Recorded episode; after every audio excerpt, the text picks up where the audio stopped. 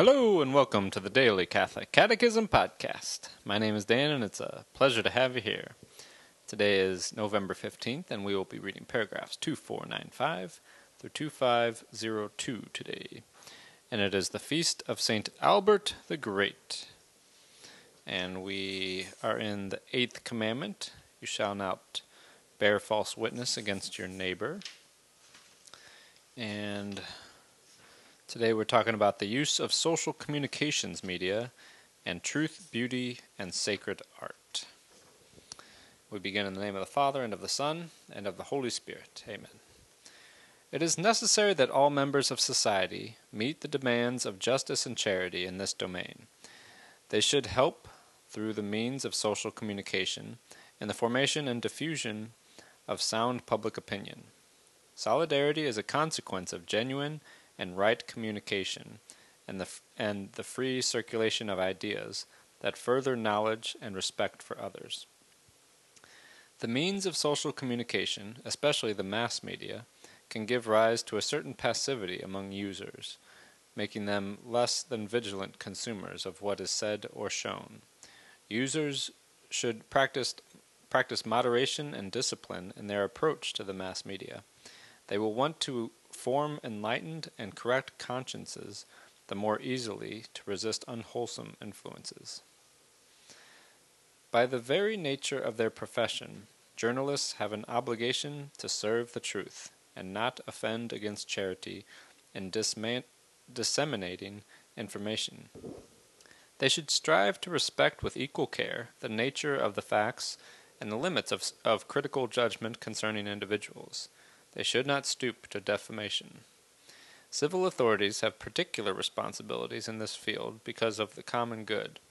It is for the civil authority to defend and safeguard a true and just freedom of information.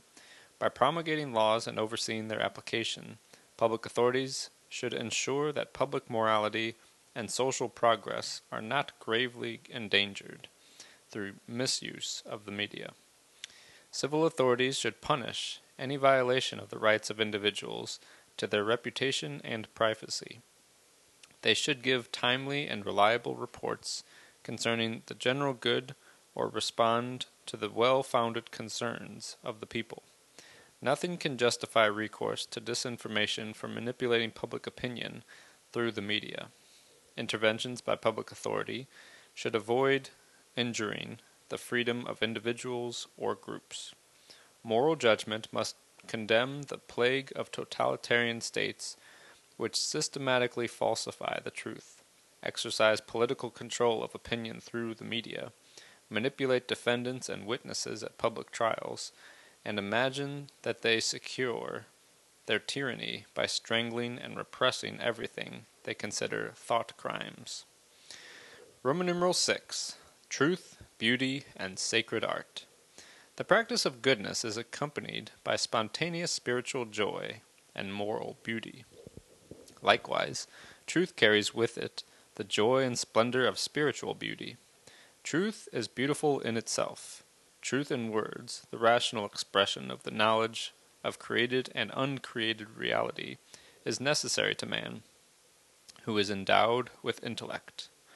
But truth can also find other complementary forms of human expression, above all, when it is a matter of evoking what is beyond words, the depths of the human heart, the exaltations of the soul, the mystery of God. Even before revealing himself to man in words of truth, God reveals himself to him through the universal language of creation, the work of his word, of his wisdom, the order and harmony of the cosmos, which both the child and the scientist discover.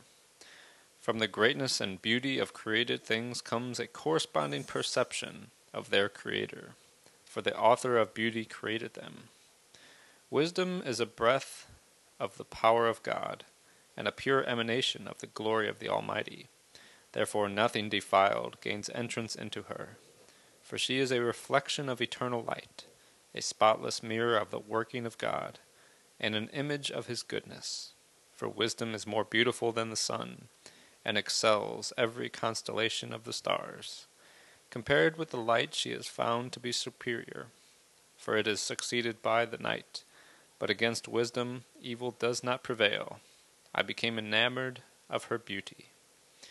Created in the image of God, man also expresses the truth of his relationship with God, the Creator, by the beauty of his artistic works. Indeed, art is a distinctively human form of expression. Beyond the search for the necessities of life, which is common to all living creatures, art is a freely given superabundance of the human being's inner riches, arising from talent given by the Creator and from man's own effort. Art is a form of practical wisdom, uniting knowledge and skill, to give form to the truth of reality in a language accessible to sight or hearing. To the extent that it is inspired by truth and love of beings, art bears a certain likeness to God's activity in what He has created.